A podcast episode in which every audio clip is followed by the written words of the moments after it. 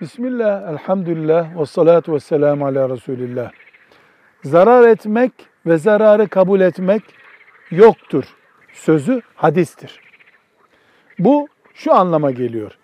Müslüman kimseye zarar vermez. Bir, Müslüman kendisine yapılan zararı da olduğu gibi kabul etmez. Zarara uygun tip olmaz.